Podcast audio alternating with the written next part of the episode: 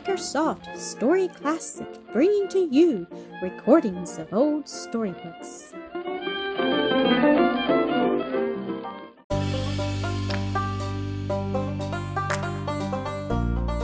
Mildred at Roselands, Episode 21. I should like to have a little chat with you, Milly, my dear, Mr. Dinsmore said pleasantly, looking across the table at her where she sat behind the tea urn, her accustomed place now in Mrs. Dinsmore's absence. Can you give me an hour or two of your company in the library this evening? Just as much of it as you may happen to want, uncle, she answered brightly. Thank you, he said. I rejoice every day in having you here. It would be extremely dull without you, but I wonder sometimes how you keep up your spirits. Nearly six weeks since Mrs. Dinsmore went away, and nobody in the house. The greater part of the time but yourself, the housekeeper, and servants. It is a little lonely, sometimes, she acknowledged, but I have you at meals and in the evenings generally, now and then a call from one of the neighbors and almost every day I ride over to Ion and spend an hour or two with dear Mrs. Travilla. So, with the assistance of books, music, and drawing, and writing letters to mother and the rest, I find the days pass quite rapidly. Ah, there is a great deal in being disposed to be contented, he said, smiling. You are like your mother in that, too. We have not yet succeeded in finding a suitable person to fill Miss Worth's place, and that is one reason your aunt gives for lingering so long at her sister's. The place affords excellent educational advantages. There was a little more desultory chat, and then, having finished their meal, they repaired to the library, Mildred not a little curious to learn what her uncle had to say for she felt quite certain from his manner that it was something of unusual importance. He drew an easy chair to the fire, seated her comfortably therein, then turning away, paced the floor for some moments in silence and with an abstracted air and clouded brow. She watched him furtively, wondering more and more at his evident disturbance. At last, heaving a profound sigh, he seated himself near her. You are already acquainted, Mildred, so your Aunt Wealthy informed me. He began in the tone of one who approaches a very distasteful subject, with a certain chapter in my son Horace's history, which I would be exceedingly glad to bury in forgetfulness, but that circumstances have rendered impossible, since the child of that most imprudent, ill advised marriage has seen fit to live and of course her existence cannot be entirely ignored. Mildred was growing indignant. Her color heightened and her eyes sparkled, though unperceived by him, as his face was half averted. Is there anything wrong with her, uncle? she ventured as he came to a pause. Wrong with her? he echoed. Heaven forbid! It is bad enough as it is. But indeed, I have never taken the trouble to ask. In fact, I believe I half unconsciously hoped she might never cross my path. But, and again he sighed, that is past. A letter received this morning from Louisiana brings news of the death of her guardian. That is, you understand, the man who was left guardian to her mother and the property, which, by the way, is very large. Mildred began to listen with eager interest. She had wished very much to see Horace's child. Could it be that that wish was to be gratified? The child heirs it all, Mr. Dinsmore went on. The mother married and died under age, and by the conditions of the will, the property remained in Mr. Cameron's care, the child also, Horace not caring to remove her. Now, however, the responsibility all falls upon me in his absence. I must look after both estate and heiress. It involves an immediate journey to Louisiana, probably a stay of some weeks, to get matters settled.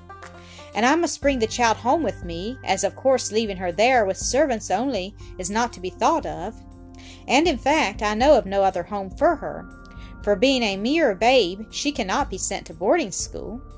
I anticipate some complaint from Mrs. Dinsmore. She will not like it, I know, but it really cannot be helped, and need not add to her cares in the least.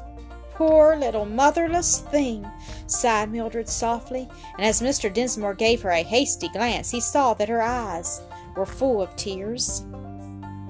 It is a pity about her, he said. Strange that she was destined to survive her mother.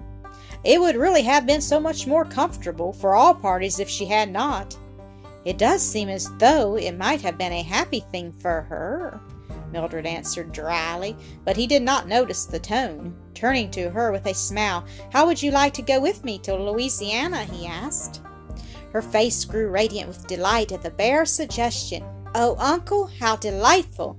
But it would be a very expensive journey, wouldn't it? And her countenance fell.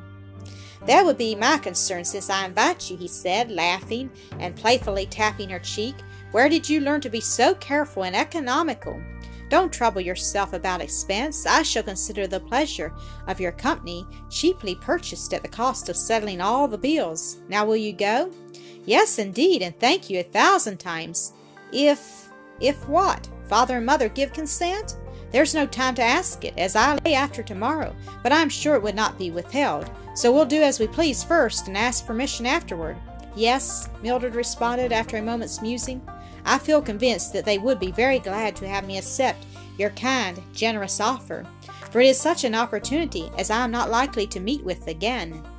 The remainder of the evening was devoted to the writing of a long, bright, and cheery letter to her mother, telling of the pleasant prospect before her, and promising that the home circle should share in the enjoyments of her trip so far as descriptions of scenery and adventures, written in her best style, could enable them to do. Mildred's letters had come to be considered a very great treat in that little community, their reception looked forward to with eager anticipation. The enjoyment would be doubled when they told of scenes new and fascinating, and of Cousin Horace's little girl, in whom they already felt so deep an interest. Mildred had enjoyed her visit to Roselands, but since the death of Miss Worth, the atmosphere of the house had seemed somewhat lonely and depressing so she was very glad of her uncle's invitation, which promised a change in every way delightful. The journey was tedious and wearisome in those days, compared to what it would be now, staging across the country to the nearest point on the Mississippi, thence by steamboat to New Orleans, where they remained several weeks.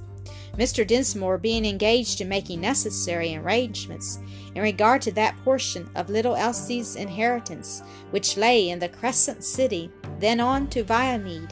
It pleased Mildred that this part of their trip was to be all the way by water, and after they entered Tetchy Bayou, it seemed to her like a passage through fairyland, so bright were the skies, so balmy the breezes, so rich and varied was the scenery.